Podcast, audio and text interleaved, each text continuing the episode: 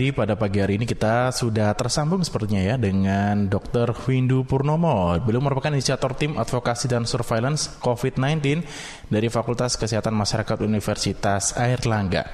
Kita sapa terlebih dahulu. Selamat pagi dok. Selamat pagi Mas. Baik, bagaimana kabarnya Dr. Windu?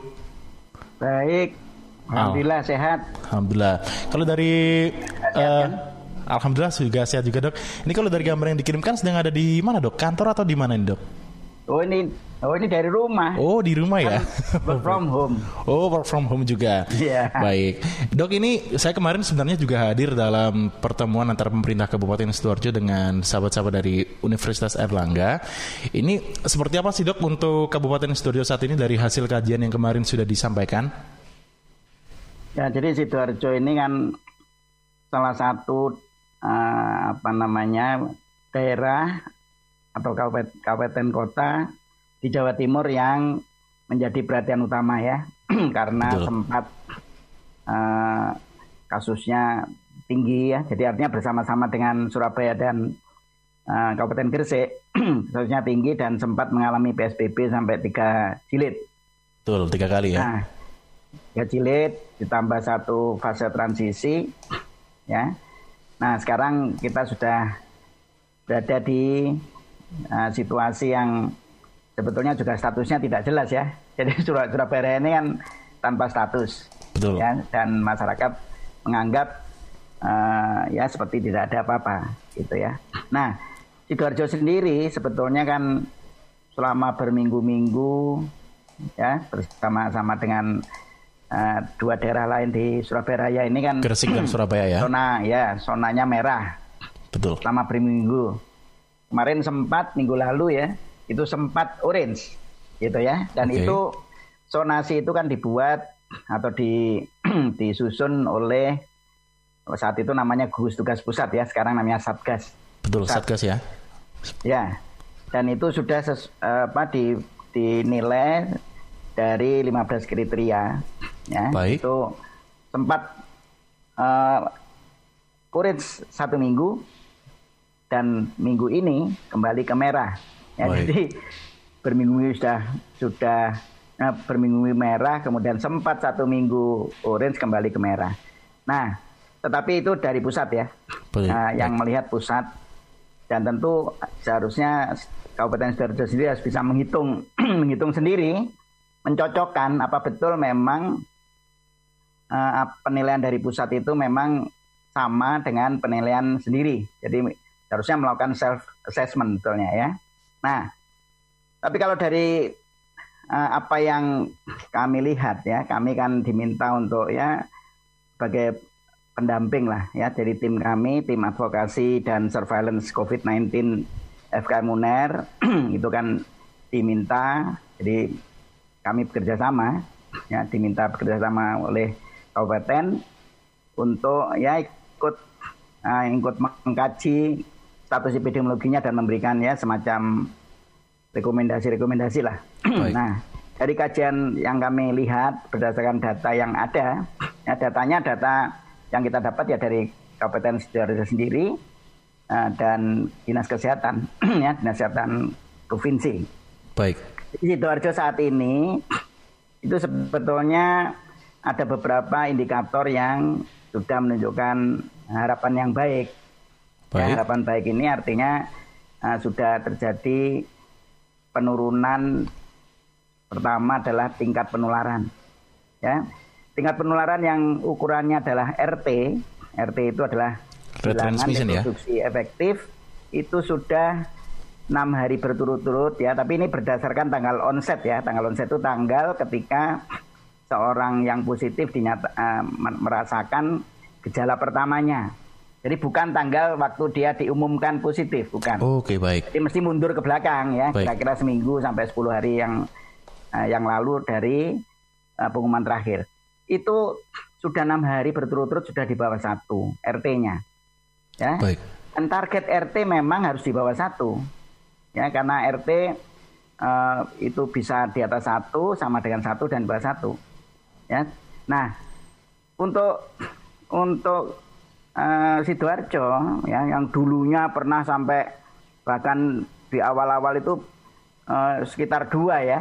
Baik, retransmisinya dua itu ya. Sekarang ya? sudah sudah ini uh, sudah 0,8 sampai 0,5 Oke, selama enam hari berturut-turut.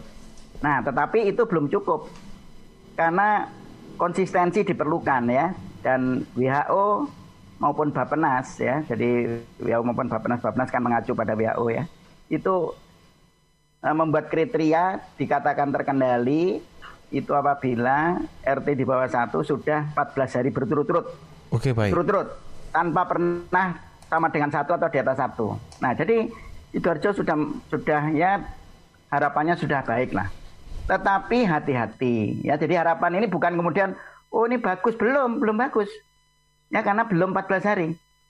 Nah, jadi Sidoarjo harus sabar.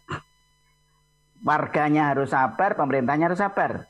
Yaitu tetap uh, apa namanya dipertahankan ini ya dan jangan sampai dalam 14 hari melesat lagi naik ke atas ya. Kemud kemudian yang jadi itu satu ya. Yang kemudian yang kedua adalah bahwa uh, Sidoarjo ini sebetulnya kalau kita lihat dari kurva epidemik namanya ya, itu juga dari tanggal onset, itu sudah melewati puncak sebetulnya. Ya, sudah melewati puncak beberapa hari yang lalu. Ya, jadi menuju ke penurunan. Ya, meskipun masih ada puncak-puncak baru, tapi puncak-puncak itu sudah tidak kita lewati dari ya? puncak yang yang tadi, ya. Jadi Baik. puncak baru itu ya, ya letupan-letupan itu. Nah, itu harus dijaga, ya, karena itu ada kaitannya dengan RT tadi. Kalau kemudian tiba-tiba menaik lagi ya RT-nya naik lagi. Oke. Nah, itu baik. yang harus dijaga. Nah, yang belum bagus adalah CFR ya CFR. CFR ya. CFR itu case fatality rate angka kematian kasus. Oke. Okay. Angka kematian kasus di sidoarjo ini masih tinggi, ya yaitu masih 6 persen. 6 persen nah, dari total 6%. kasus dok ya? Betul, angka kematian kasus. Jadi artinya dari 100 orang yang di yang dinyatakan positif, 6 meninggal. Ya. Oke. Okay. Itu tinggi Baik. banget. Ya, jadi memang sudah lebih rendah dibandingkan provinsi Jawa Timur ya Jawa Timur tujuh setengah lah sekarang ya tetapi masih jauh lebih tinggi daripada angka nasional apalagi target target CFR itu adalah dua persen ya target target WHO ini dua persen jadi masih tinggi tapi Indonesia memang belum belum secara nasional belum memenuhi target tetapi sudah kurang lebih empat setengah sampai hari ini. Nah, kita harus mengejar itu. Jadi artinya sidoarjo, Kabupaten sidoarjo bersama-sama. Jadi uh, semua komponen di situ harus mengejar agar angka kematian ini rendah. Baik. Saya kira itu yang sementara yang bisa saya sampaikan, Mas. Baik, jadi memang untuk saat ini kalau bisa dikatakan angka kesembuhan sebenarnya cukup tinggi juga dok ya di Kabupaten Sidoarjo ini. Nah, angka kesembuhan tinggi ya, cuma gini loh, ya, angka kesembuhan itu itu otomatis ya. Jadi itu kan sebuah anu saja, sebuah apa namanya? sebuah apa? komplement ya dari kematian. Jadi kematian ditambah kesembuhan itu ya angka positif namanya. Baik. Ya, jadi kalau kita misalnya katakanlah nanti berhasil menurunkan katakanlah tidak sampai tidak sampai target ya, tapi mudah-mudahan sampai target dua persen. Katakanlah bisa menjadi empat persen saja. Sudah Baik. sudah seperti angka nasional. Itu nanti otomatis kesembuhannya ya 100% dikurangi 4%, 96%. Bahwa sekarang masih uh, belum sampai artinya sekarang kan sudah 59% nih Sarjo ya. Betul. Kita tunggu saja nanti akan 90 sekian persen itu gitu ya. Ini kan proses ya kesembuhan itu proses. Ya kalau kematian langsung tes mati gitu ya. Tetapi uh, kesembuhan itu tinggal nunggu sekarang yang yang sedang apa sedang dirawat, yang sedang kan tidak semua dirawat toh positif Betul. itu kan ada yang tanpa gejala ya tanpa gejala OTG, itu ya. ya kita tunggu sampai negatif ya itu kita sebut sembuh meskipun sebenarnya yang tanpa gejala itu uh, kita tidak bisa sebut sebagai sakit tetapi dia tertular ya. Betul sekali. ter, itu termasuk tetap yang dinyatakan positif terkonfirmasi. Nah jadi itu kita tinggal nunggu ya. Jadi kesembuhan itu uh, nggak masalah kita tinggal nunggu saja.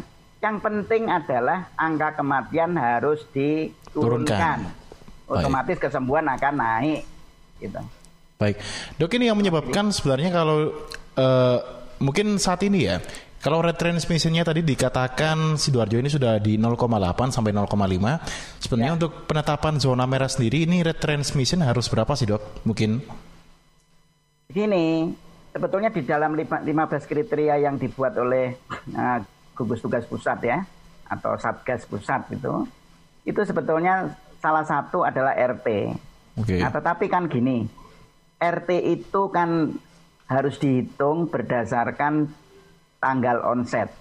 Yang saya, saya, saya katakan tadi, bukan tanggal declare, bukan okay. tanggal diumumkan, ya. Dan tidak semua kabupaten kota bahkan provinsi di Indonesia itu memiliki tanggal onset yang yang lengkap dan baik. Kalau Jawa Timur lumayan lah, ya. Sehingga kita bisa ngitung. Sehingga secara nasional ya dari 15 kriteria itu RT karena tadi kelengkapan data itu tidak dipunyai ya secara nasional ya. Maka RT itu ya tidak tidak digunakan sebagai artinya tidak tidak dipakai. Jadi hanya 14 okay, hanya 14 kriteria. Nah itu yang menyebabkan ya bahwa uh, di sidoarjo yang sebetulnya RT-nya bagus itu itu tidak terhitung RT-nya okay, tidak terhitung yang tidak dimasukkan dalam uh, kriteria perhitungan yang hanya 14 14 kriteria.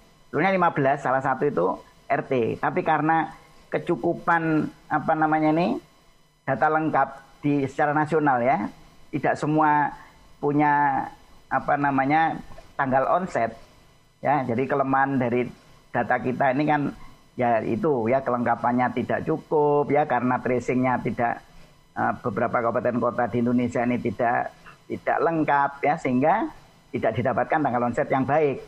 Nah, karena itu sebetulnya kalau betul-betul dihitung ya dengan menggunakan kriteria yang lengkap 15 kriteria, saya kira eh, apa namanya eh, sidoarjo akan lebih bagus daripada penilaian eh, pusat itu. Cuma begini, ya kan sampai sampai eh, kan gini ya, saya sebagai tim anggota tim dari FK Munir kan tidak punya akses untuk mendapatkan 14 apa namanya nilai-nilai dari 14 kriteria itu.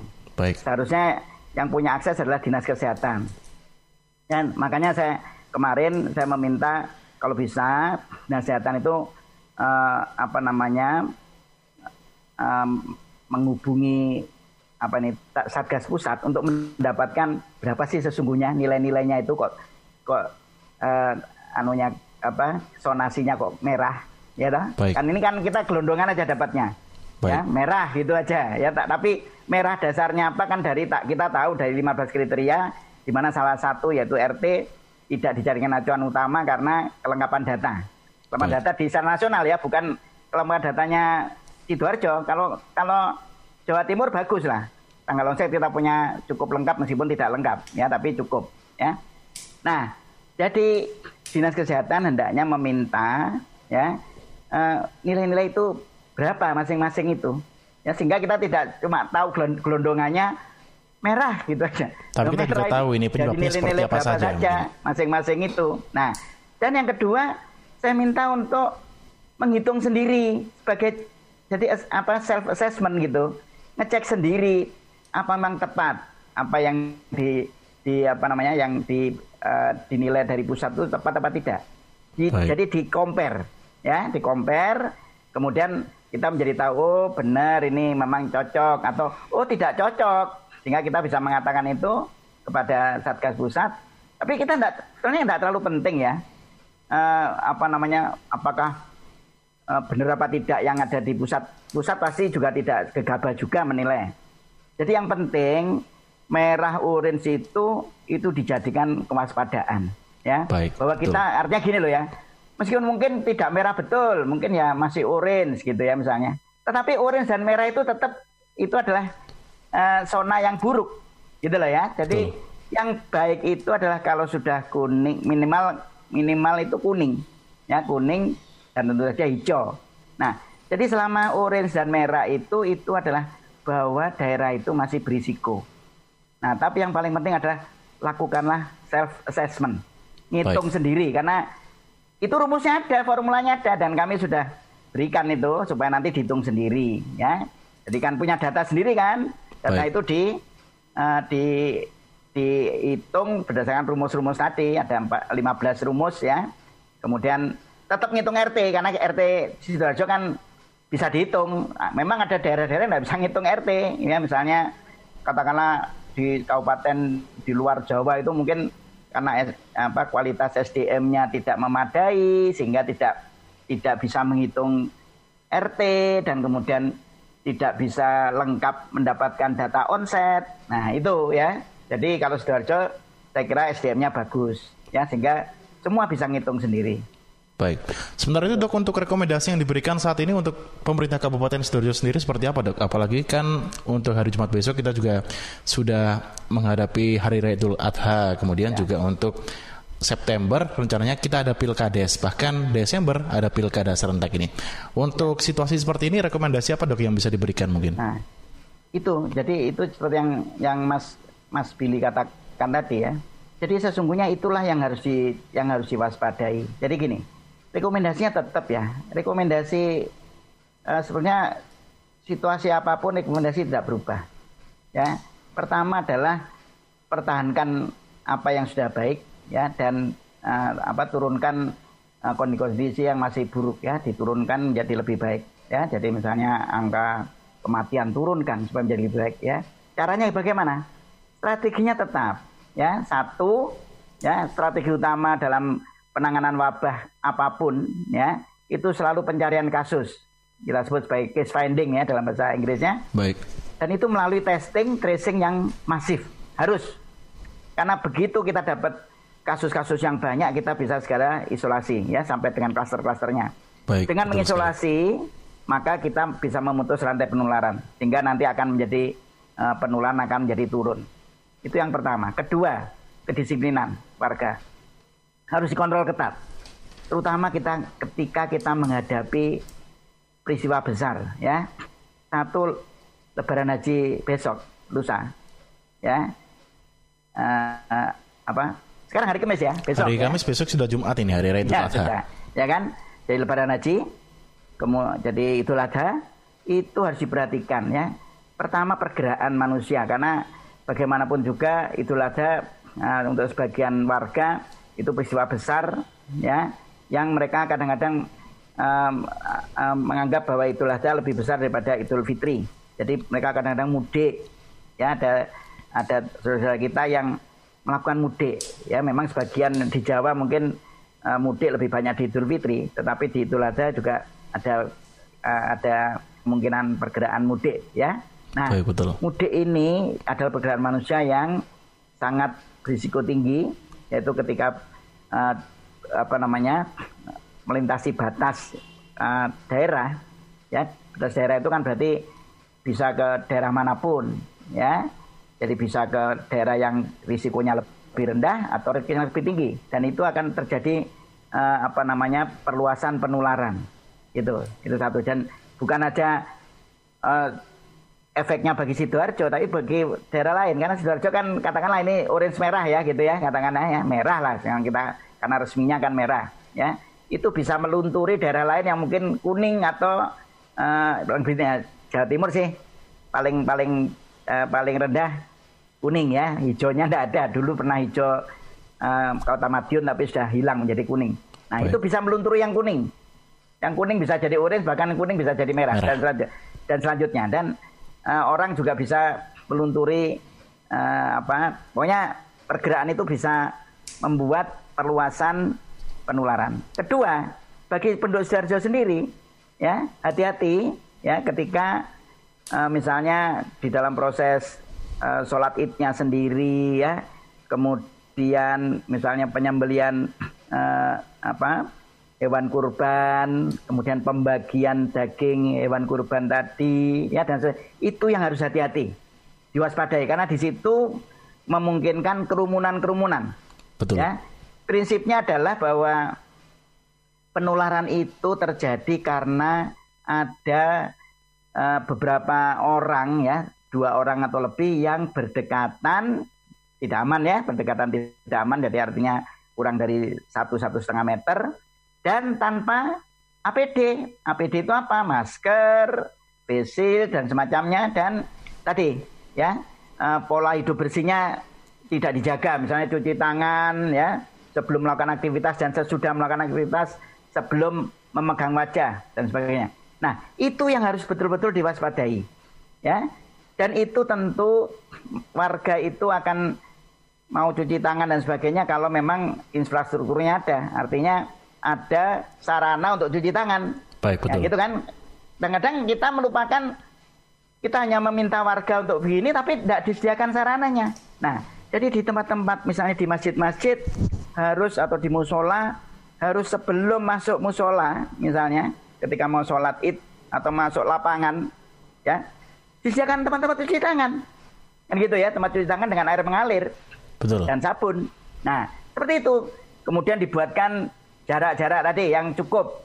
Jadi antar antar apa jadi nanti ada kotak-kotak begitu ya di mana uh, jamaah uh, jamaah um, apa namanya sholat di, di kota itu yang di luar kota tidak boleh ya. Jadi nanti ada yang dikasih silang-silang gitu seperti ya seperti sekarang yang sudah banyak dilakukan itu harus dibuat. Jadi harus dipersiapkan nggak bisa kemudian hanya cuma ngomongi jangan jangan berdekatan ya tapi kita tidak menyiapkan infrastrukturnya tidak menyiapkan sarananya. Omong kosong dong ya. Mereka nanti tetap akan bergerombol. Nah semacam itu ya dan aturan-aturan. Ya misalnya dan itu sama antara uh, sholat id nanti kemudian pilkades. Pilkada sama prinsipnya. Ya jadi sediakan ya uh, sarananya ya sarananya infrastrukturnya kemudian kewajiban bagi warga untuk apa namanya untuk mematuhi. Nah Baik. dan kepatuhan itu hendaknya sebetulnya tercermin di dalam regulasi. Ya regulasi yang dibuat.